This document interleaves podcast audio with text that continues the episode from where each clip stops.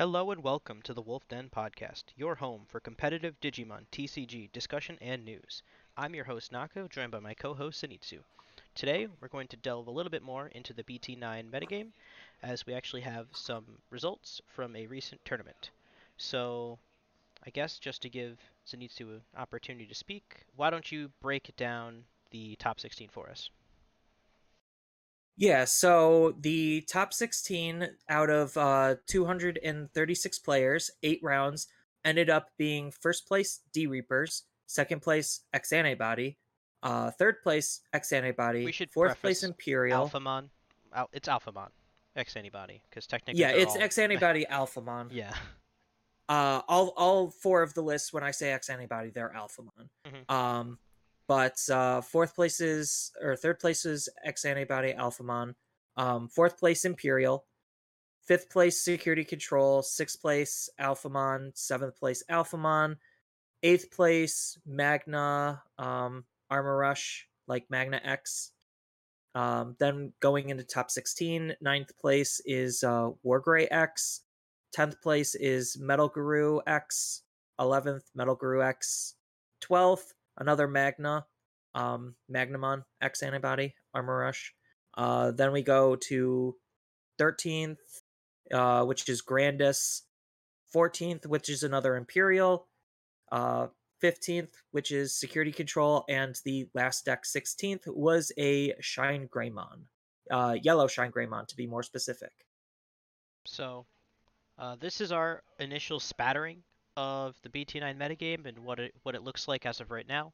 Um, I think this spread does a good job of at least just dartboarding where I think the decks fall in regards to like what's generally stronger, what's generally better than X, and and kind of this this kind of shows that in a very uh, limited fashion, but still it does give us something. Because the only according to this um tournament the only decks that performed better than x antibody alphamon was d reaper imperial and security control.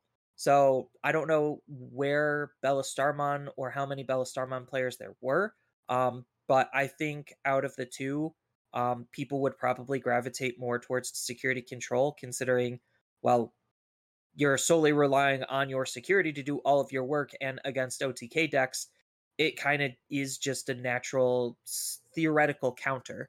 Um, and then Imperial is just one of the faster, more aggressive decks. So it has the ability to beat out a lot of the OTK decks while they're setting up all of their combos and stuff, digging for their parts and pieces. And if they're just a hair slow, Imperial will just beat them out.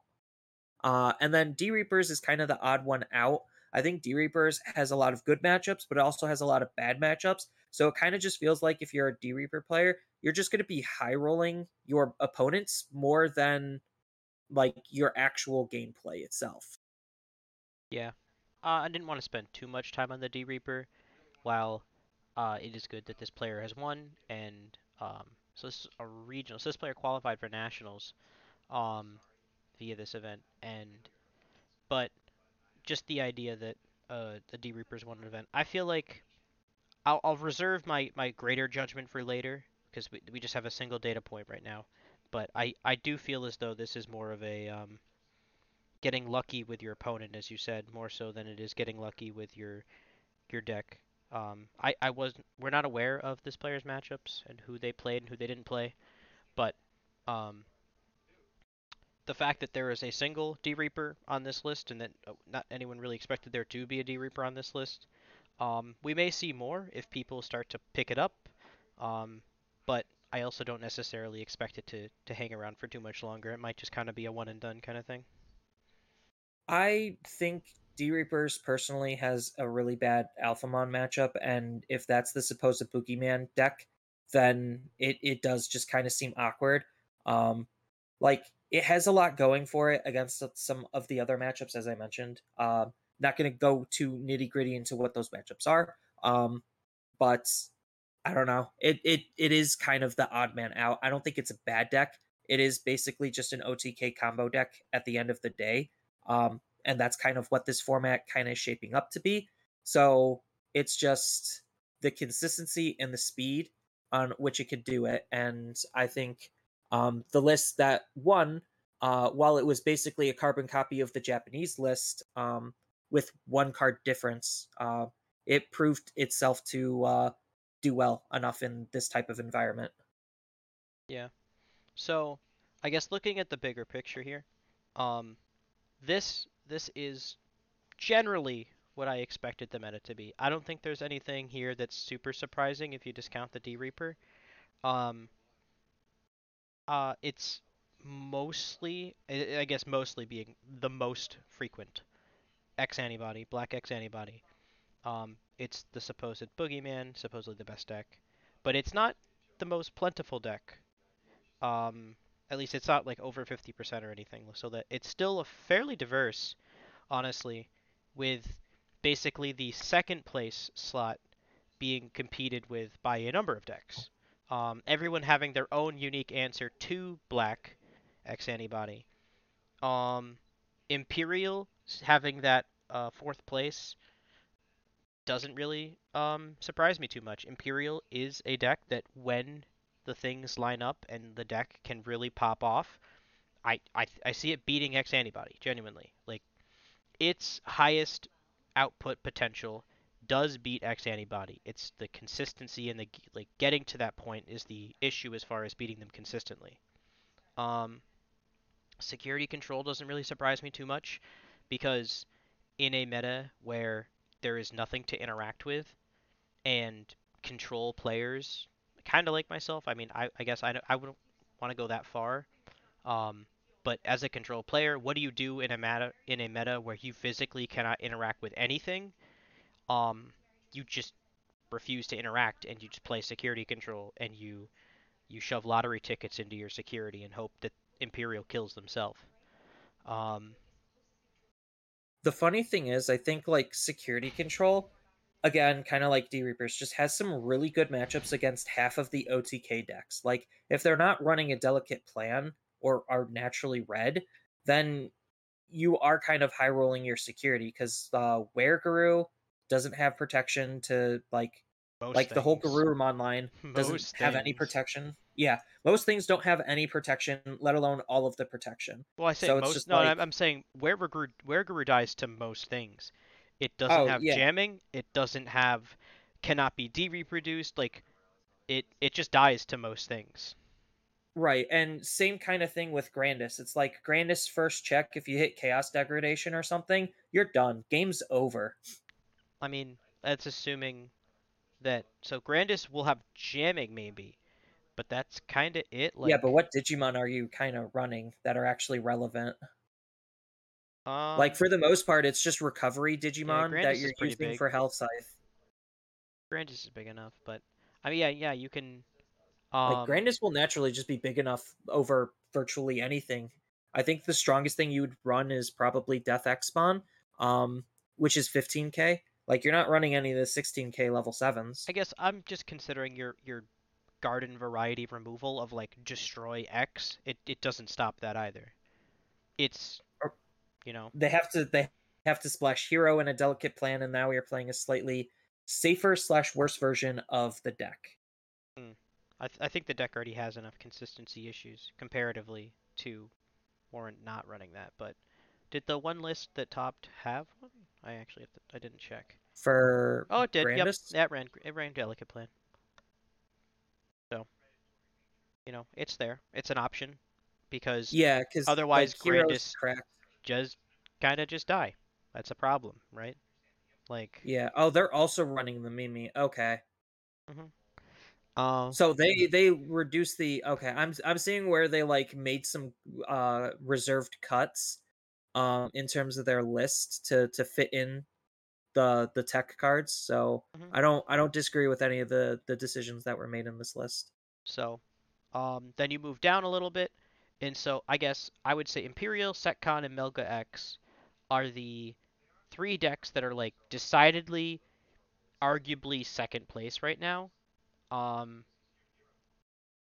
I I would I would agree with that. Imperial is is stretching more.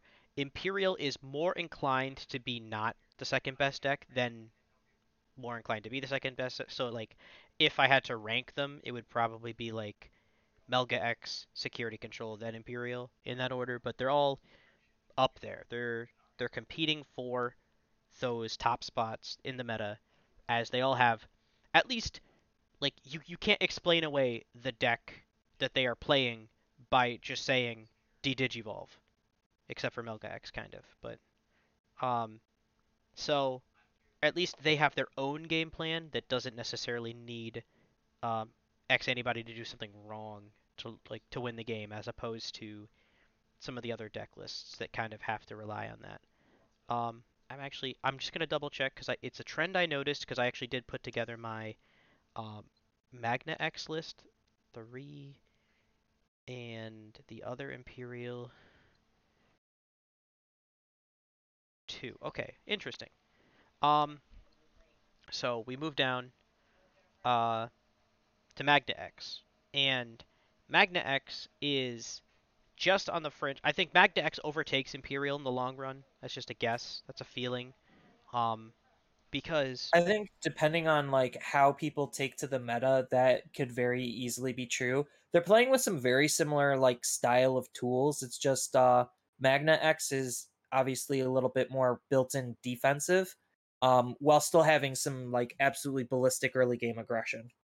Yeah, I mean the big takeaway of the token aggro decks like Magna X is the evolution of Armor Rush. Um, it's, it's just Armor Rush with a couple pieces swapped out. Um, the Armor Rush style of deck that was absolutely like laughed at in BT8 because of Yellow Hybrid, Blue Hybrid even, uh, Green that's running Rapidmon, like the removal of Rapidmon from the meta, the removal of DP minus from the meta, pretty much because they killed Yellow Hybrid, um, has moved armors into a competitive standpoint, competitive place. I mean, I think they were always kind of competitive, but like definitely without the DP minus uh running as much rampant, I think it's in a way better position. Way better. And it, it is at the end of the day an aggro deck, an aggro deck that can punch pretty hard, and you can reliably uh, sec plus one your armors and have them live through those checks, at least in their uh, you know armor purged form. Because the big um, meta relevant threats, your you know non-security control, as far as decks that you're actually going to be swinging into and checking multiple times, run a lot of tamers, a lot of options, and like options that don't necessarily kill things. I'm just saying if uh Magna X is actually an armor type Digimon. I don't he's he, he is? Yeah. Uh stage level mega. No, he's not. Oh, okay, that's what I'm. I- I don't Yeah, because stage level is armor form, so he is actually not an armor Digimon, which is interesting. But anyway, I was just like, wait a second, is he actually an armor? I mean, no, but that's that's more lore. That has nothing to do with the card game. He's still an armor Digimon in the game. He effectively has armor purge. He doesn't have true armor purge, but he has, you know, kind of better armor purge. Um, I mean, yeah, but anyway, so uh, just just a little sidetracked. I was just like, hold up, I thought I saw something different. I bring up Magna X mostly because I, as I said, I do think Magna X passes Imperial as the aggro deck, the premier aggro deck of the format, um, minus Melga X, which is a pseudo aggro deck, um, and um, but what Magna X does is something that I thought was fairly interesting. Both lists, uh, they're slightly different. They don't necessarily agree on the best uh, execution of certain things. Uh, their biggest difference being um, one list runs one copy of Ice Wall and three copies of Hammer Spark, and one Blue Mem Boost. The other list runs one Ice Wall, four Blue Mem Boost, no Hammer Sparks. Um, basically, just saying that the memory on my turn, um, via Blue Mem Boost, either through Tripped into Security or the consistency of playing Blue Mem Boost, means more to me for this player than the either security bomb of plus two memory or the on my turn gain one memory. Probably just because one memory isn't enough for this deck to, to like usually do anything, whereas two memory always gets you something. um, having it be known that the quote unquote better list, the deck that performed uh, what eighth, yeah eighth, as opposed to the list that performed twelfth, eleventh, um, did go for the blue mems over the hammer sparks. I don't know if it makes that much of a difference. I would a lot more goes into a someone's tournament placing than you know a single copy of a single card. But uh, they both run four copies of Megadeth. So I guess a key facet moving forward for this meta outside of D Reaper um, is you are either OTK or you are a lottery deck. And there's not necessarily anything wrong with being a lottery deck. Um, I myself, as I said, have like just assembled in paper because I'm moving down my list of things I wanted to put together and things I wanted to build. Um, my armor deck and four copies of Megadeth is felt. It feels relevant.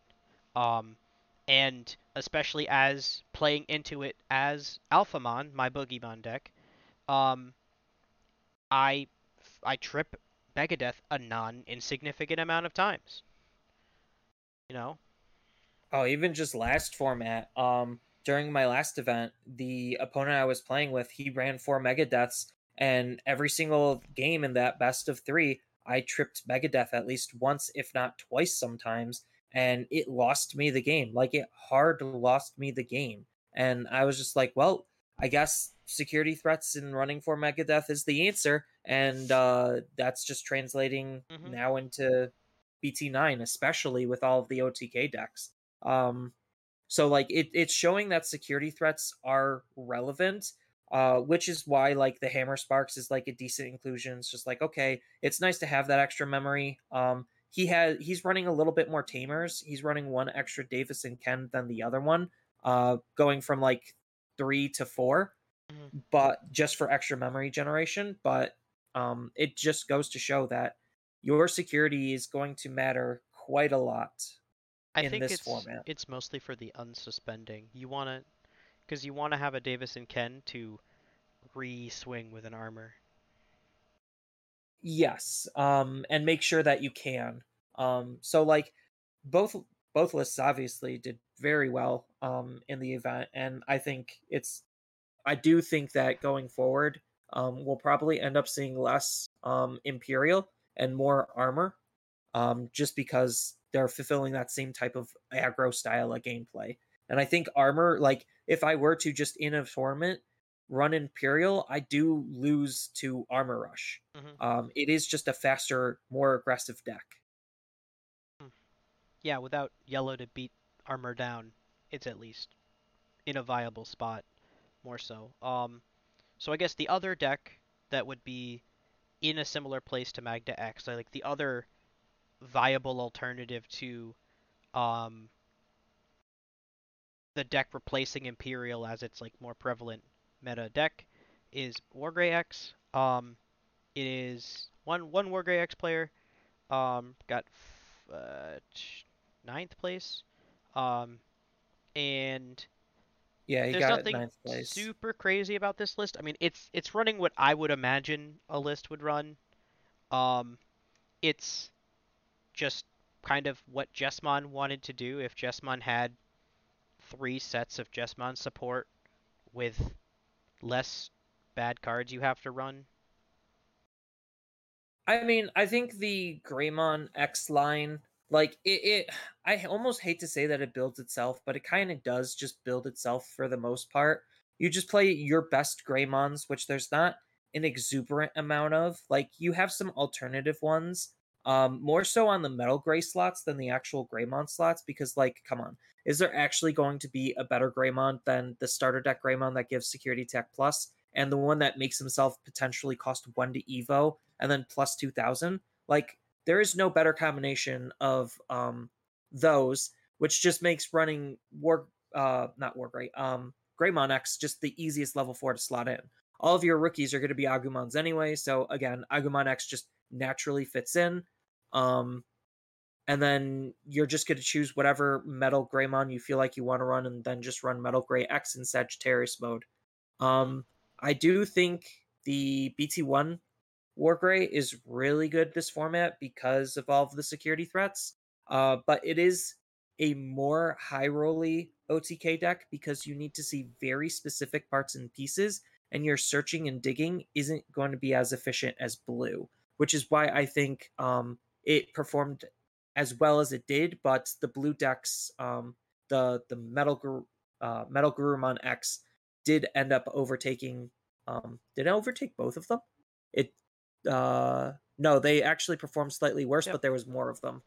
Yeah, actually, that's not true. Both Melga X's did worse. Yeah.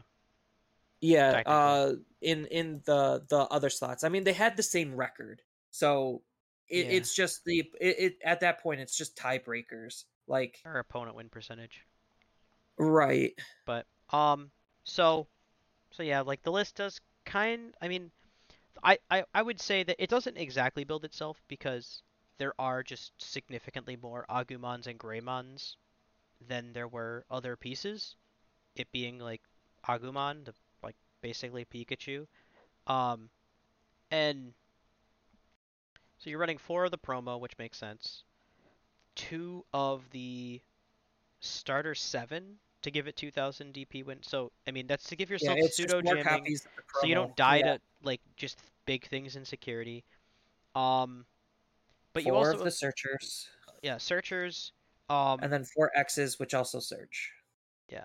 Um, where which oh no no, that's I, yeah I'm not gonna talk about every card. I'm not I'm not crazy. Um, I'm just going over relevant cards. Um, I think the then- most relevant card is the fact that they're using um, Metal Greymon, the BT8 one that's red and black. Um, most of the time, they would probably elect to use a different Metal Greymon because the inheritable of attacking into the opponent's Digimon really doesn't seem like it's that relevant. But I guess the de-digivolve and removal is relevant. Yeah, it's it's definitely niche, and that's why they're only running two of them. But I I'm glad that it's included. Um, I guess I was just more gonna bring up just the actual Greymon X antibody, um, having its inheritable effect being a slightly better version of the blue version, where um I think for the first time in Red and Blue's history, Red gets the better version.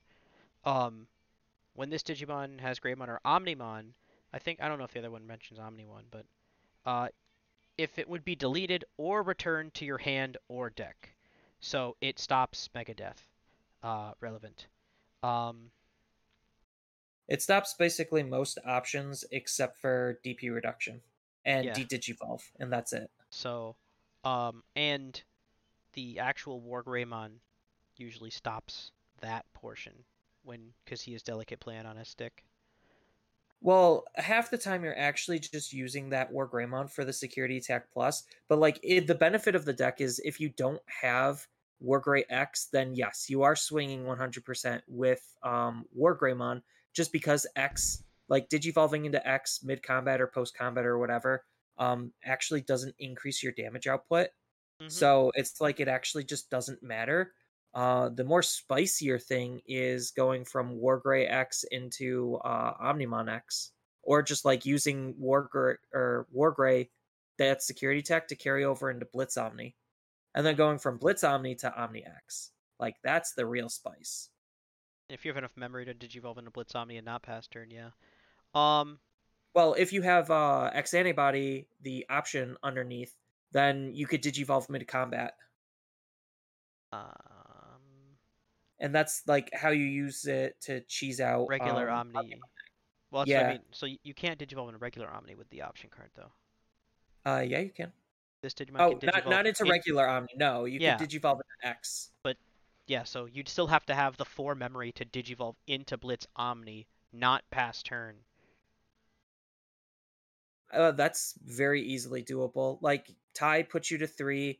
Eh, Uh, digivolve Actually, that might not even be true either because it, it is a when attacking. So the Omnimon would be the one attacking. So yeah. you then use the effect to digivolve into X.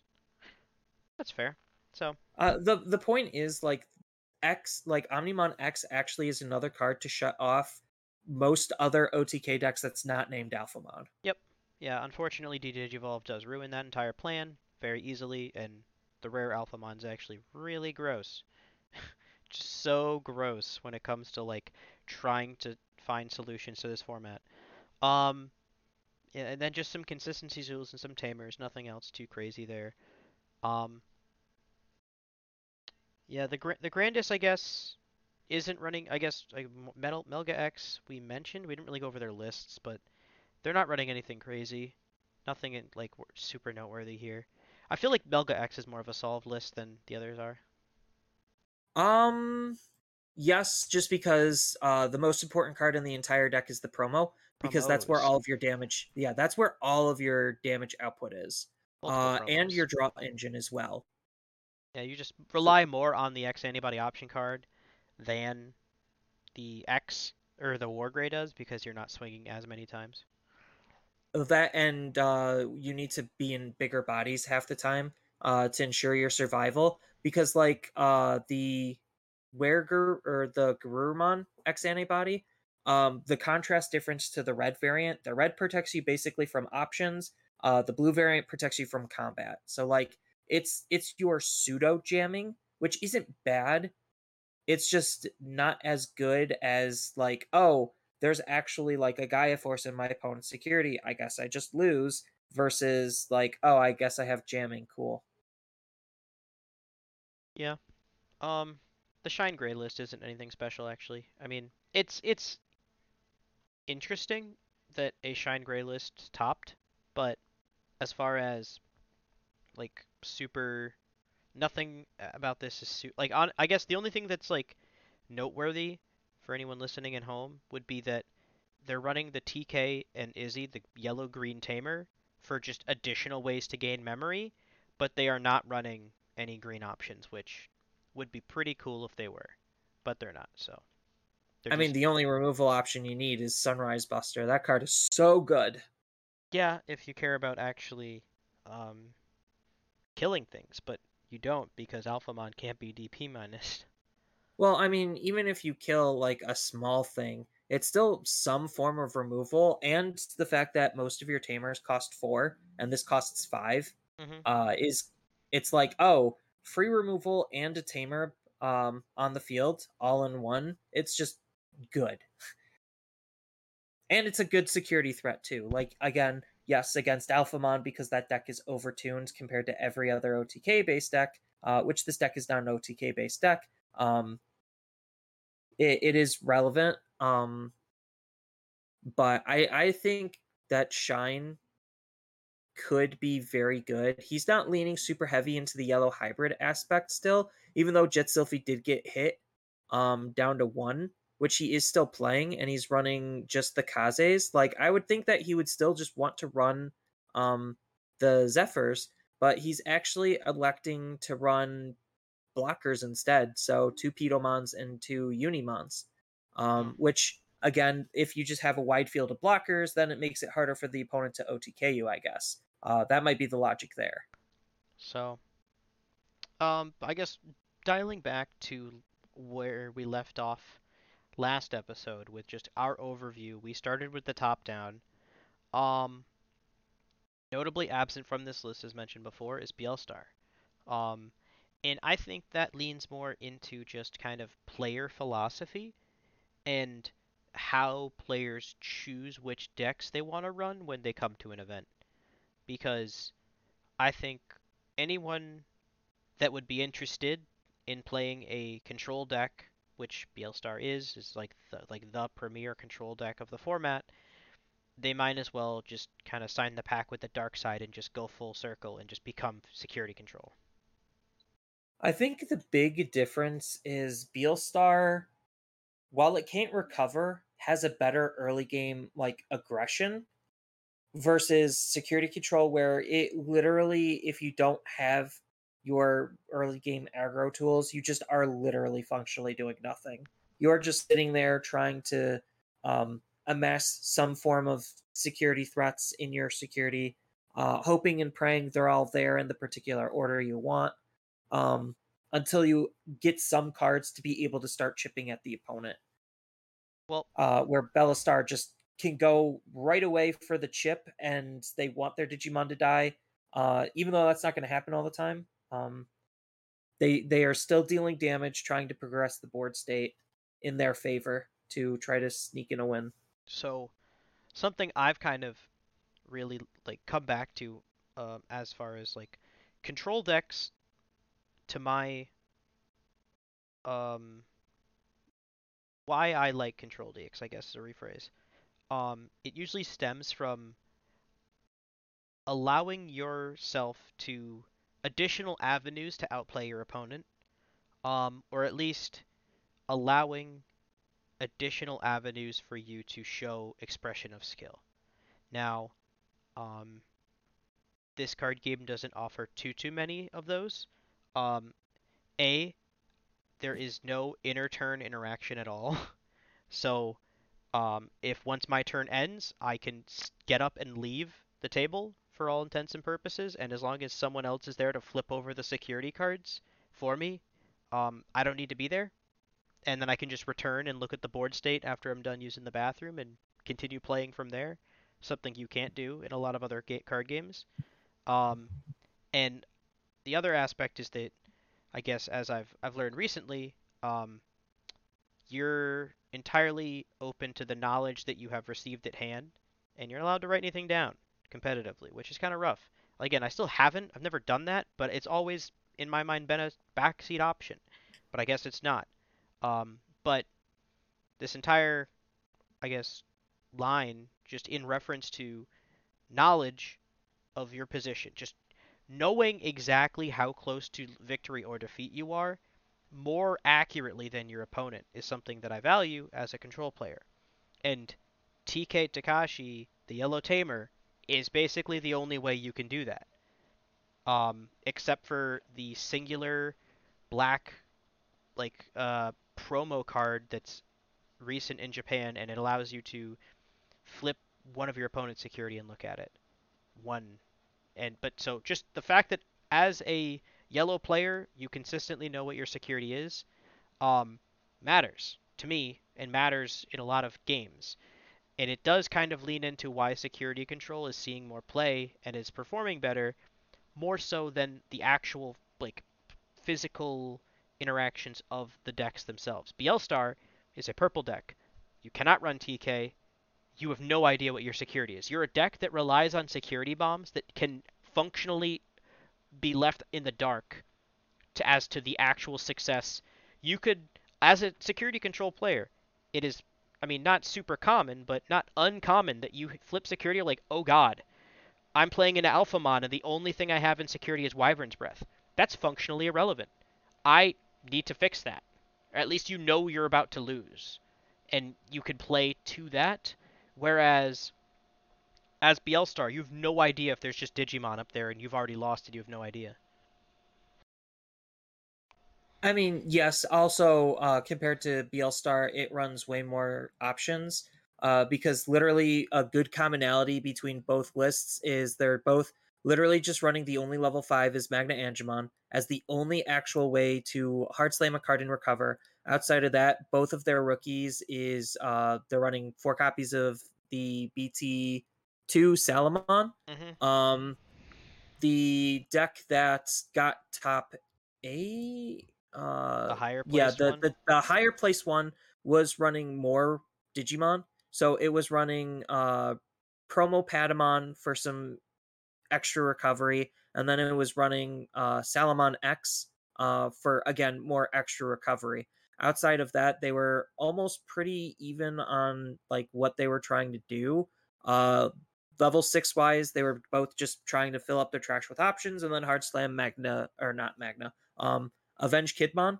which does also impact Beelstar's overall success because if they are faced up, then they're at a huge disadvantage because Avenge Kidmon can then take advantage of their trash as well. Um, And their Digimon. And their Digimon. Yeah, uh, they were both running Junomons to be able to recycle their Death X's or kind of just whatever they feel like they needed, uh, because they could also recycle the Avenge Kidmon. Um, then you have uh, your suite of like just good removal. Um, Wyvern's Breath, Hell Scythe, Chaos Stag, um, Eden's Javelin, um, Reinforced Memory Boost to try to set Yeah. everything up. I mean, uh, those are all just staples. security control is kind running- of security control. Like they're they're not running Yeah. anything super unique. the I guess the interesting point here is, um, the differences between Beelstar and Security Control like are most notable when you count cards that impact Alphamon. I understand Alphamon isn't the only thing in this format, but at the same time, that's where I start from because if you can't beat the most common deck, you're not going to win as commonly as you could otherwise. So, And Flaming if you beat Hellscythe, that, then yeah, and if you could at least beat Alphamon, then you have a good shot of being every other OTK deck that's just significantly worse than Alphamon. So Holy Wave, uh, outside of Congo. Now, see, this is also why they run Congo, um, because Congo shores up a singular weakness that the Alphamon package has. But uh, so you know, minus Congo, Holy Wave counts. Four copies of Holy Wave ruins their lethal math. They now may lose where otherwise they would win. Um, Eden's Javelin just cycles you a card. It doesn't actually do anything outside of that, but it's a plus one card from security, which isn't irrelevant, at least in the Alphamon matchup. If they swing at you and they give you a couple cards because there happen to be Edens there, uh, that's not the end of the world. Reinforce only matters if you don't lose, so not really. Wyverns is irrelevant. Schwartz is irrelevant. Flame Hell Scythe isn't irrelevant because you could always Hell Scythe back a Magna, which does recover you a card, so it's functionally additional copies of Holy Wave with extra steps. Chaos Deg matters because putting Alphamon in security is one of the few weaknesses it actually has. Darkness Wave, uh, if you have a yellow. Darkness Wave is just matter. to try to get back uh Junomon to get back other cards or Death Xmon or uh Magna. Uh, Mhm. you're mostly just using it just to try to help Turbo Mill to make uh, Avenge Kidmon playable earlier Mhm. um, while recycling. Holy Wave 100% matters, especially in a deck that reswings. Um, and it matters significantly more in certain matchups, but um, as I hadn't really been a big fan of Holy Wave prior to this format, it is 100% a better card now that we do care about OTK, and that fucks with their lethal math. I guess doubly so if they feel the need to restand. Um, so, that being said, the only thing that's an actual, like, dead, dead card in the Alphamon matchup is Wyverns. It- like, Eden's is kind of dead. Wyverns Eden's always reinforce. draws you, but yeah. It still draws you a card, but that doesn't matter if you lose. Schwartz is dead. Uh, Darkness Wave doesn't kill anything. I- I'm talking about things that kill from security. Um, and then now they need Congo, which now you're asking for an unsearchable piece, and not and and that's that's really the the, the crux. If you're asking for them to have an unsearchable piece, so they don't have chaos, if they don't have Congo, they can hit Holy Wave, they can hit Chaos Deg, they can hit Flame Hell Scythe. Those cards matter, and if they have Congo, that they have Congo, but that's that is way less likely to happen than anything else because everything in that deck is searchable by every card except Congo.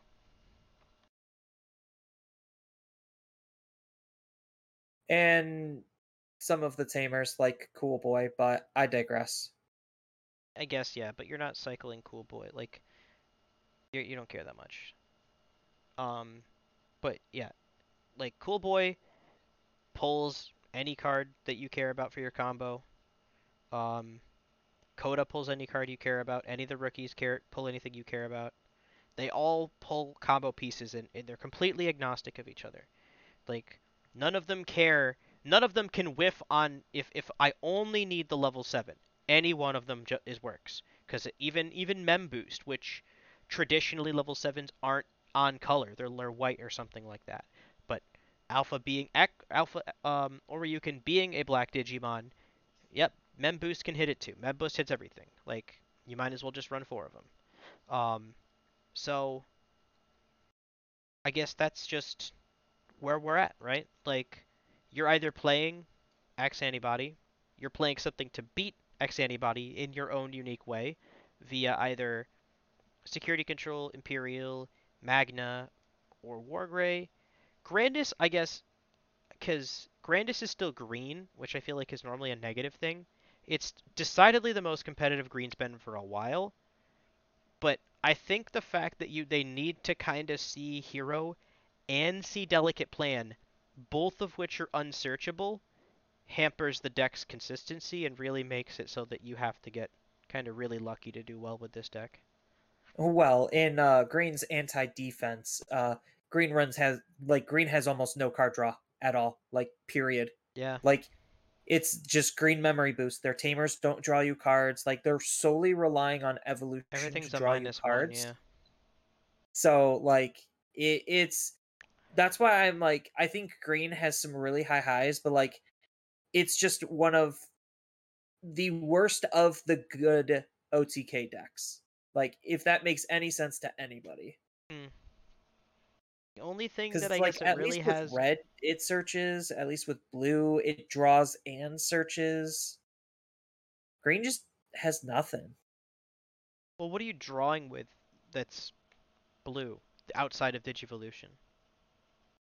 Um, you could tech in. Uh, this is something I was actually thinking of. You could tech in um Drabumon, um, the BT one Gabumon to literally just hard play, draw you a card.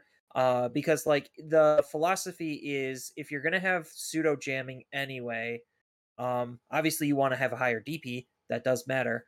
Um, so that way you have an easier time living through those securities, so you don't trigger the ability to lose your sources. But uh, if you're just to still a combo based deck looking for your parts and pieces, uh, BT1 Gabumon helps you draw at the very least. It's doing almost the exact same thing as um, the brand new Dorumon. It's not though, because I know it's not, but like it's the functional replacement to having better consistency mean, versus the other OTK decks. it's such a small change, but it, it, it I mean, I can't stress enough that like I I'm not super happy with exactly where we are right now with Alphamon, but this is such like a, a like honeymoon deck that so many things are going right for it at the same time. So your direct comparison, like, because I love making these direct comparisons when people try and argue that other things aren't as bad or other things aren't as good, because I feel like it really stresses the differences in the deck. Okay, you are playing blue. You're like, ah man, I have an extra rookie, and I need to play it because I have my whatever in raising already, and so I'm not just gonna cycle it for uh, draw for raising. I have to play it. I play it for three, and I draw a card. Okay, that's that is it. You've replaced the one card in your hand for three memory. The X antibody Dorumon that you just referenced, the BT9 one, on plays for the same amount, three. The same situation. Oh man, I already made in raising. I'm I'm still missing pieces, and this is the least. Usually, you on the checklist of like most efficient searchers to least efficient searchers. It's one of the worst in the deck, and you still play for three. Discard a card. Not a negative in this deck.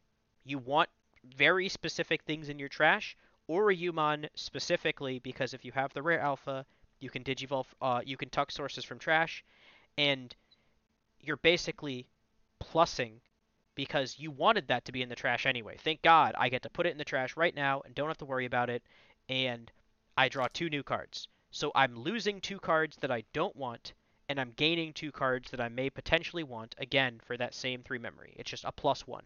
It is one well, card I mean, better. that's why I said that's why I said like every other OTK deck is just a worse version of Alphamon because Alphamon just has the better search tools and digging tools. I'm just saying, like in Blue's defense compared to the other OTK decks that aren't Alphamon, it has the second most highest level of consistency. Davis draws you cards, Gabumon searches. Yeah.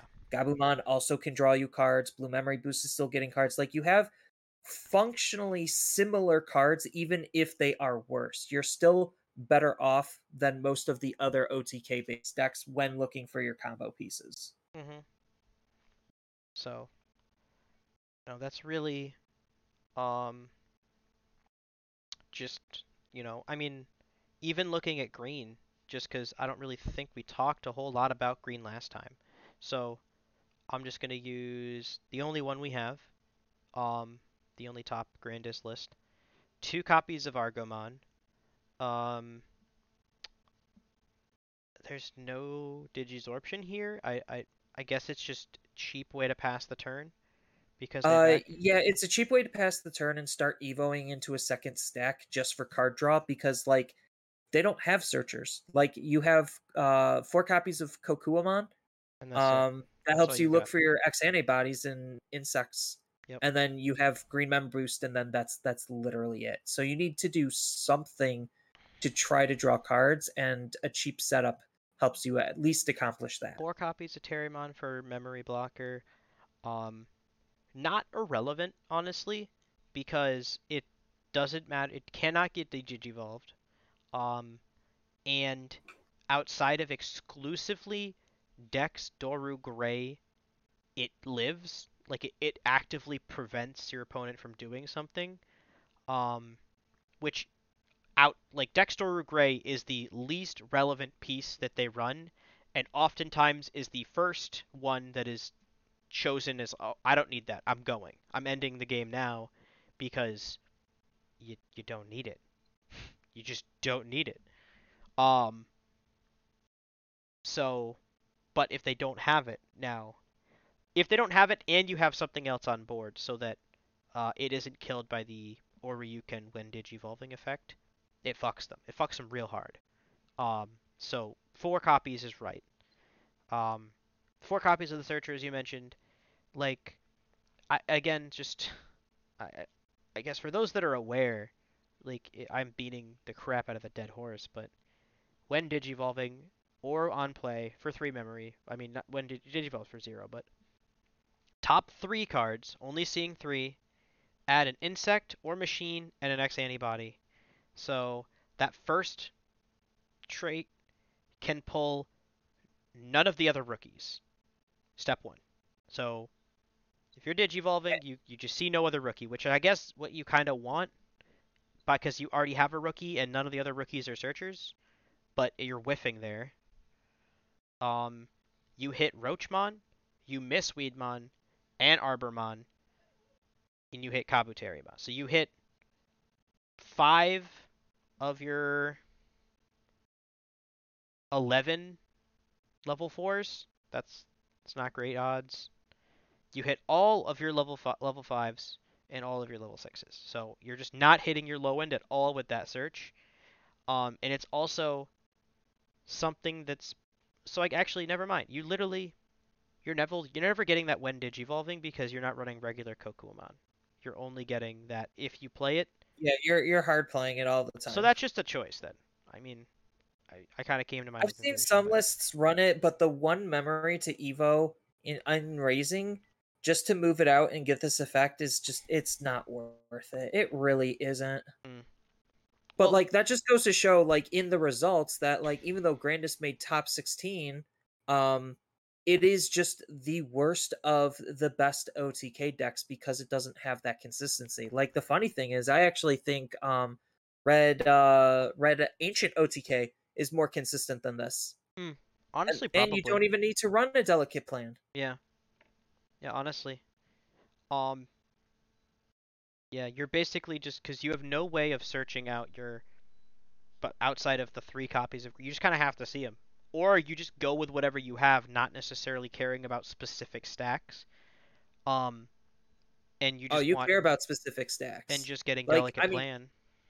Yeah, I mean, like you you do and you don't care about specific stacks because like you're getting rid of all of your cards anyway. Well, you're not running as many like name specific Digimon. So, what is an ideal Grandis stack? Okay, it'd be any level three, uh, specifically jamming Palmon, technically. So Yeah, jamming it would be jamming Palmon, Weedmon, followed by both Oku- of your Okuas. yeah, both so Okua. Okua, Okua X, and then Grandis Grand or Grand Kuwaga, then Grandis. So, yeah, but that's you know one, two, three, four, five. That's a six cards, right? But it's I mean, but yeah, it, doesn't kind of have to be agnostic. exactly those. Yeah, it is kind of stack agnostic because Weedmon just gives you a memory. Otherwise, like it's just any other Digimon where Mhm. you just pitch it. And Otherwise, who cares? go. Yeah. I mean, if anything, the the fact the only thing you kind of don't want is Arbormon because everything evos for one, and Arbormon's Yeah, there for Arbormon just tamer lethal. Yeah, So, um, that's there. So because if there's Digimon on the field, this is this is a big if. Um, that's where um, Okuwamon's ability really starts kicking in. Uh, and Okuwamon's ability also against decks that like to multi attack like a lot, a lot. Uh, also could really mess up with uh, their attack math. I mean, it. So like there's there's stuff going for the deck. It's just again in my perspective the worst of the good OTK decks. Yeah, having to see both an Okua and an Okua X and a Grand Kuwaga and a Grandis, like being effectively a level seven. Like, with almost no searching. with yeah, you just kind of have to see it, either via your memory boost or just drawing, just digivolving and drawing, because you have no outside draw. I- don't think there's a single plus one in this deck. Actually, no, it's No, there's- it's not. X antibody, and it's Yeah, only if you hit an X antibody and an insect. So, yeah, that's that's it's rough. Um, what else didn't we talk about last week? War Gray, I guess. We didn't really talk about. No, we kind of talked about it a little bit. Uh, we didn't Black War Gray. Um, he is absent. I thought Black War Gray would have a better first initial showing in the fact that he's basically non-existent, at least in the top sixteen. Um, is kind of showing that like Tamer Hate is good, but like maybe people are trying to run the red variant, uh, or maybe the black variant just needs more time in the oven to figure out uh how to counteract some of these strategies because like some of them the tamers don't really matter some of them the tamers are actually kind of important so like I think Black War Gray is probably the best rogue deck, uh, just because it's one of the few decks that actually has Tamer interaction. Uh, Mastimon is absent, but I think Mastimon has its own set of consistency issues, and in a format where accidentally giving too. too much memory, yeah, and in a format where accidentally giving the opponent too much memory is probably uh, a death sentence. I think Mastimon's ability just isn't as relevant as it used to be because like I mean just reading Mastimon as a card, like right, you so you'd the idea being that you would slam a Gatomon past turn, like search, and then the following turn digivolve over the Gatomon for minimal cost, one preferably, and then slam something else and end of turn Jogress into um Masty just doesn't do anything in this format because a and getting the Lucimon out to kill a tamer, while that's novel, it's just like if that's your goal, you were just better off playing Black War Gray to begin with. yeah you could just digivolve for four and kill that same tamer most likely not always but usually as long as it's on a four cost tamer which they run fewer of. But um yeah just the idea that um yeah Ma- Masty also did tend to hand over a lot of memory uh just kind of a death sentence because Alphamon at least can kind of YOLO through its pieces a little bit if it has the memory to do so. Yeah, Um, I mean, I so blue and yellow hybrid are not here. Still probably like people workshopping those lists if they want to play them I at all. your list, yeah, I think your list for yellow hybrids using um the rise package to be like aggressive, and then you just literally do the same classic thing of just hybrid swing, hybrid swing is still very good. Uh, I don't know if people caught on to that yet. Um, I don't but know how I I've only played against your alpha Alphamon, so I haven't played against I got better on Alphamon. Um, I I didn't really tweak the deck a whole lot. Uh, I tweaked it a little bit, but I played it at locals.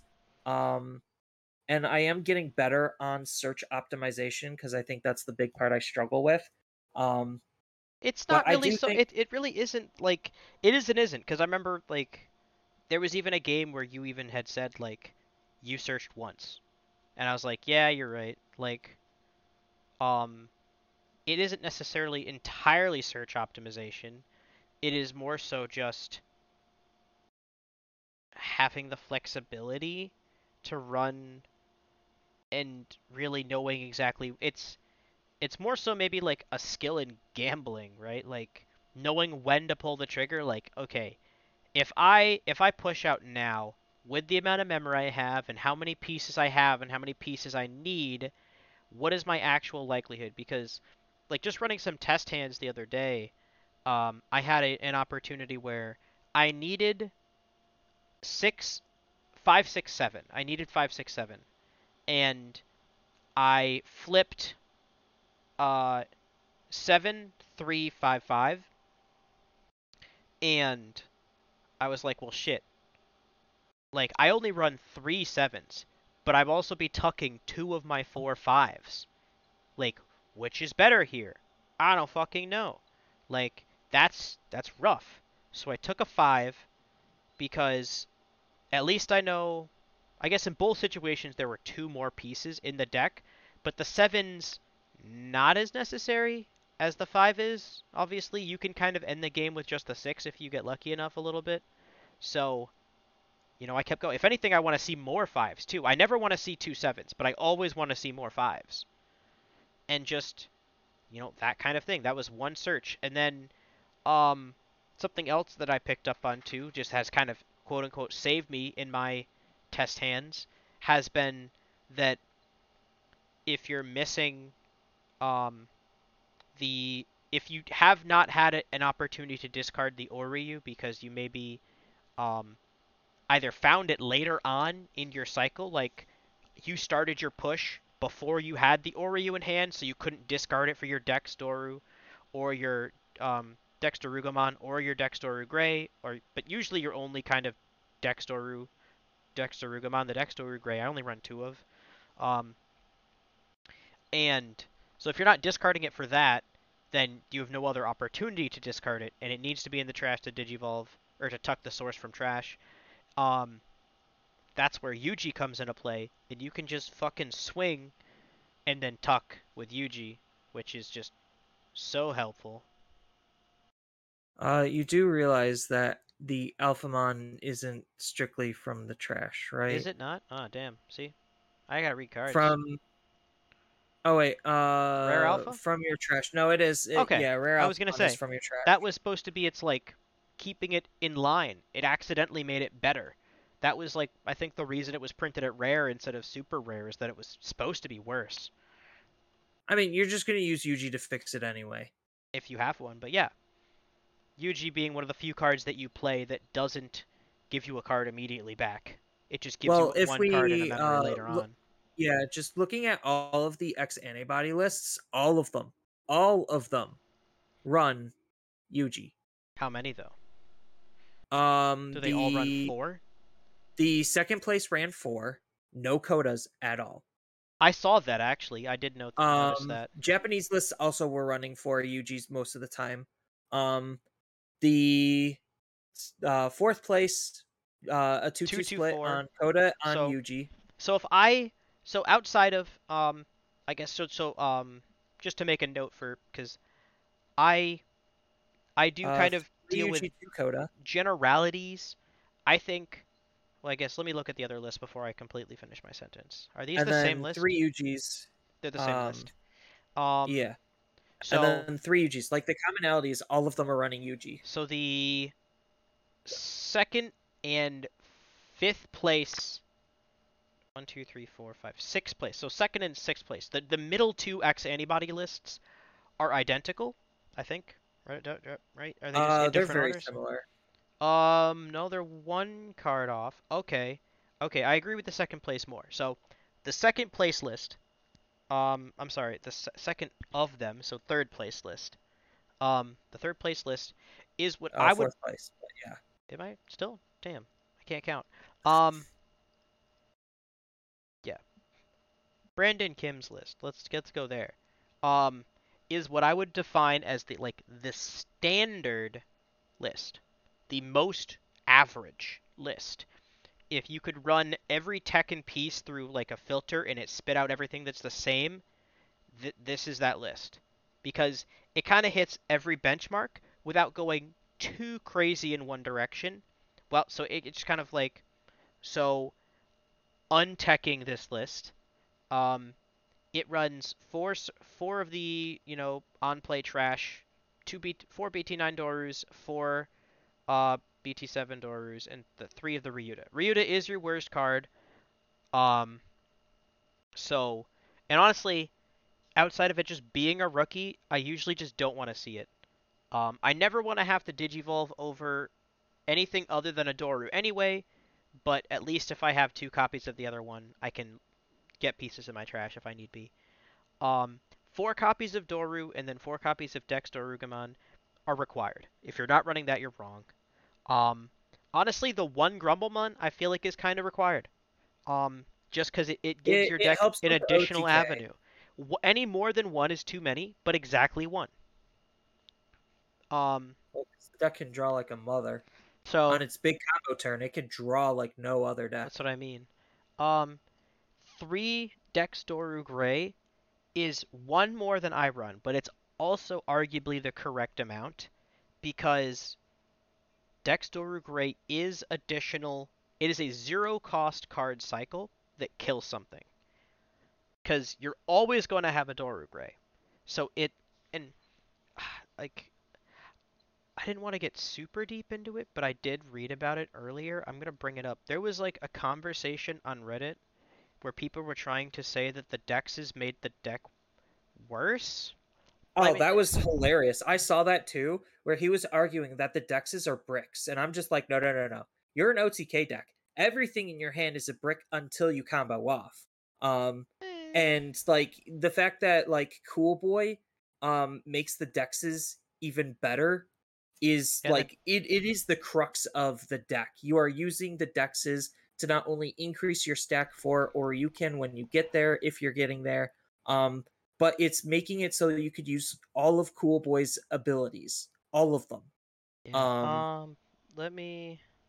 because digivolving for zero gain two memory is is cracked on top of uh drawing extra cards when you digivolve it's just so good uh and then you only need to see one of the dexes which is the good part like obviously the better one is dex doru but if you're forced to play the line without dex doru and you still have dex doru gray then that's still good because you're still getting cool boy value Mm. uh, well, you only get but- it once, which is why you right which is why you don't only need it care.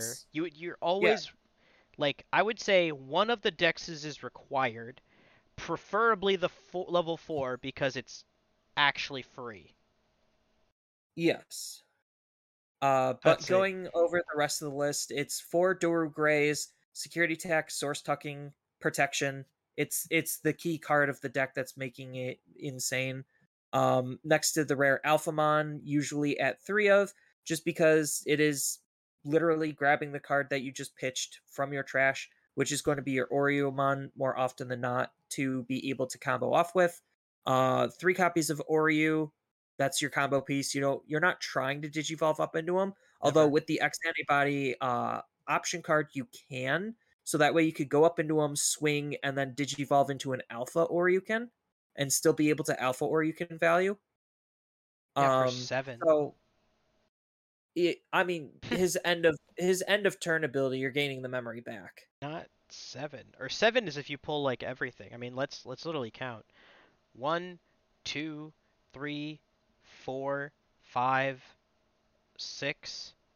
At that w- that would be everything. That is the actual best case scenario, and I counted the source you tuck from Doru Gray. So But anyway, most of the time you're just going to be pitching it to get it into the trash for Alphamon. Um, and then uh, three copies of Alpha Oryuken, just because why not? It's just that good. Yeah. The removal effect is nice at punishing the opponent. The larger body makes it a bigger security threat Well, than most so- other level sevens. like because i mean i i know we talked about it before but just like for those that haven't aren't aware or haven't heard it in a while i guess like i don't think it's been super recently since we've said it. Ratios in in digimon are kind of at, they're not solved as far as like how many of each t- card to run per deck. That's very variable and very dependent upon the card in the, the deck. But what, something that is kind of established at least or uh, agreed upon is what those numbers mean. And um it kind of we're in a place where one one or two ofs are like your edge case cards that you like don't necessarily need to see every game but like when you see it in a specific scenario it's usually a better card than just an additional copy of something else um your three three's a pretty standard number because it's your i want to see at least one every game but usually no more than one. And then four is your I'm running as much as I can. I want to see at least one, every game, if not more, preferably more than one. Which is why these Yeah, ratios so- all make sense. Your three rare alpha, your three Oryu, and your three Oryuken. I want to see exactly one of those every game. I- want, I need at least one of each, but I only want to see one. The second copy of each is wasted. And then as far as the option tech suite, it's going to be uh, one Breath of the Gods, one Congo, just because uh, teching for different matchups is a thing. Uh, we don't have access to a sideboard, um, but I digress. Uh, they're both really good at just shutting out aggression and adding your overall defensive game plan. Um, then one X antibody, which I think is like the one kind of out there card. It's really good in some edge cases. It's the techiest um, of techiest of cards because yeah, the it's- only situation this is relevant is after you've started, like I'm comboing, you tuck X antibody and you can't have your sources trashed. Uh, right. It it is probably the worst card in the whole deck, but it's not a bad card by any stretch of the means. Uh, Mhm. at least in my perspective. Uh, then three black members for the searching and memory fix. You want to at least see one just to continue with the searching. Um, two codas, two uh Yujis. They're good tamers, all Actually, in all. wait. So And then four cool boys. Um, which cool boy is arguably the best searcher in the whole deck outside of Coda. Um, but like you get more value off of more cool boys than you do more codas you can't use this card. What anybody? Yeah. Yes, you can. The Uh, card. So putting it underneath itself is referring to the card itself. You can only have one X antibody option card in the stack. Okay. Never mind. That's that's what it's referring. I was gonna to. say, like, if you can't use it on a Digimon that has X antibody, that's fucking all of them. no. the The whole point is to put it underneath a stack. That That doesn't, doesn't contain have this the option option. card already. Yeah. Correct. Okay, never mind then. and then So- it's just in there to use for the on attack digivolving. So it allows your uh in best case scenario, um Alphamon with Ouryumon underneath to swing and then digivolve mid combat into Alpha Ouryuken. So you don't have to like I mean you're you're diverging the same amount of resources, but it's just making it so your attack initially is safer. Yeah, and then yeah, three Memboost, two Coda, two Yuji, four Cool Boy. That that that's yeah. the most it correct feeling. the, the yeah it also helps trigger like dorumon and dorimon um when you put a card underneath your sources you gain their card effects. Sometimes you just don't uh for whatever reason. Um, yeah, without Yuji, just- well, Doru Gray, you always tuck something because you need to to prevent DP reduction and it from being deleted. If you're not tucking, yeah that's lost that's why i'm saying like it's it's the worst card in the deck but it's not a bad card. Uh, Yeah, it's it's exclusively there for the source protection because, um, in certain matchups, um, I guess mostly just um, like Beelstar running Howling Crusher, they can strip your sources and make you irrelevant. well they would strip all of the sources except for x antibody anyway so it's not like that actually matters Do they? Does it? yes uh because let me pull up howling crusher really Yeah, I gotta- quickly I gotta actually i have it in front of me I was gonna say I haven't read that so card howling ever. Howling Crusher reads um trash all of the Digivolution sources under uh, Uh, one of your opponent's Digimon. I So it'll trash all of them but the X antibody. that doesn't you don't get saved based on like the technicality because so technically it's saying trash all is just a a layered action in which you you trash from the bottom starting up Uh I mean it's just uh no.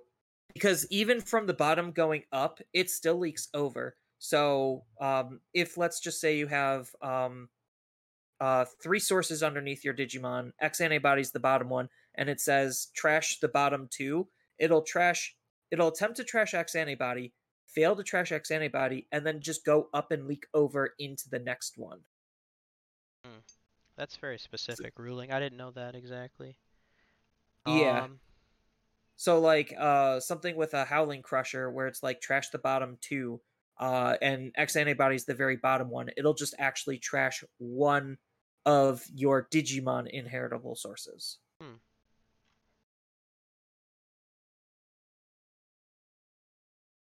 Um.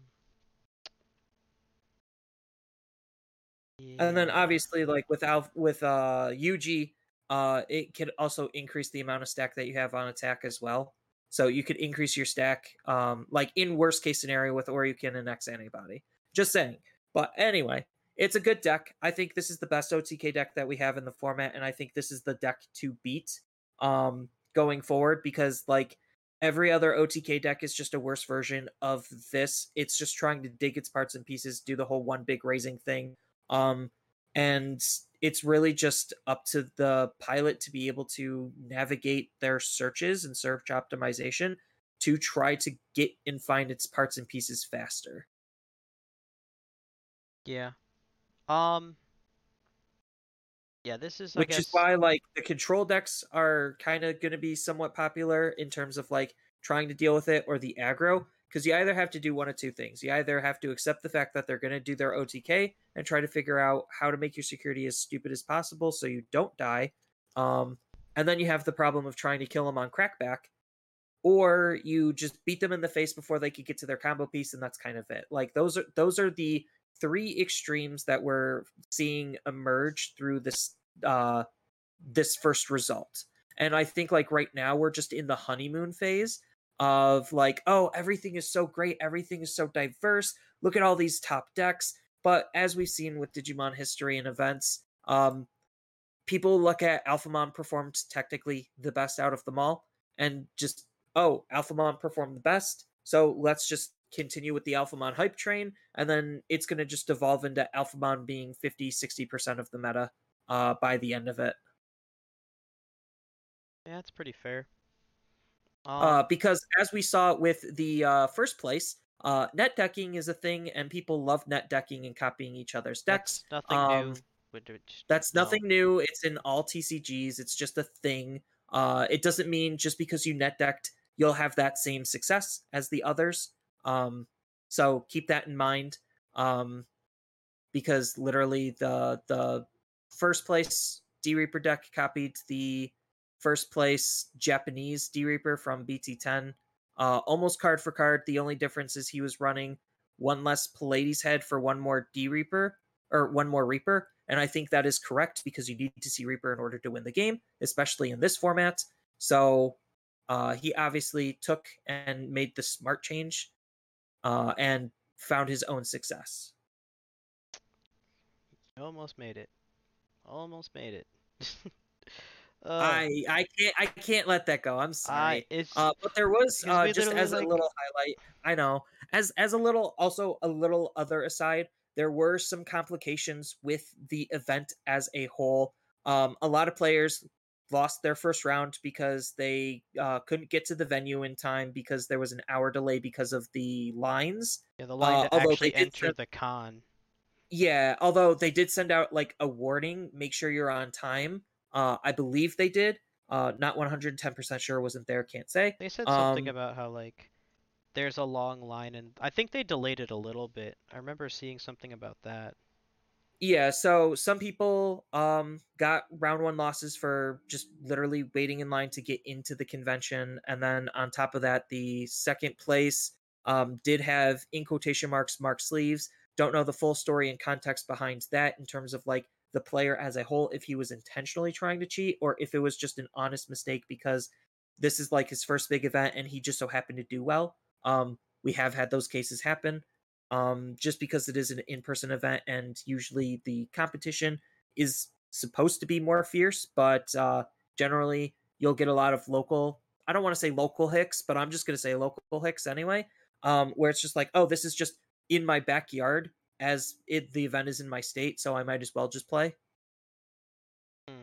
so he just might not have known better i don't know um, but those are two stipulations that went into the event um so that and those stipulations could have actually affected the event but based on everything that transpired this is the result that we have and this is the result that is going to be standing Mm. Um. Yeah, so I guess I'm I'm looking back and I'm referencing the list that we had kind of used when we're just like going from the top down, looking at like what's like the good decks, the meta relevant decks. I feel like we've fully covered with a little bit of movement, um, that like S plus A territory. And I know we mentioned like there's less competition in the S. And actually, I mean the list that that we were both referencing immediately from Japanese data included Grandis at S, but it's probably a lot closer to A. Um, as far as it's not decidedly S. Um, I think I think if you just swap Melga and Grandis, this is probably a better list. But um, and if we just make Beelstar security control, like it's it's I wouldn't even say it. It's an S list though. It's just the only control deck. Um, I would say I would say it is S because the only real like unless they're teching in a delicate plan if you're every other deck but um Alphamon and red, you do just kind of lose. And if you are a smaller deck that's also trying to beat the security fast, then you still also do just kind of lose. So it it's in a really uh precarious position on being probably one of the better decks outside of the fact that it just loses to red, which is prominent, and it loses to uh Alphamon as long as they have Congo. Yeah.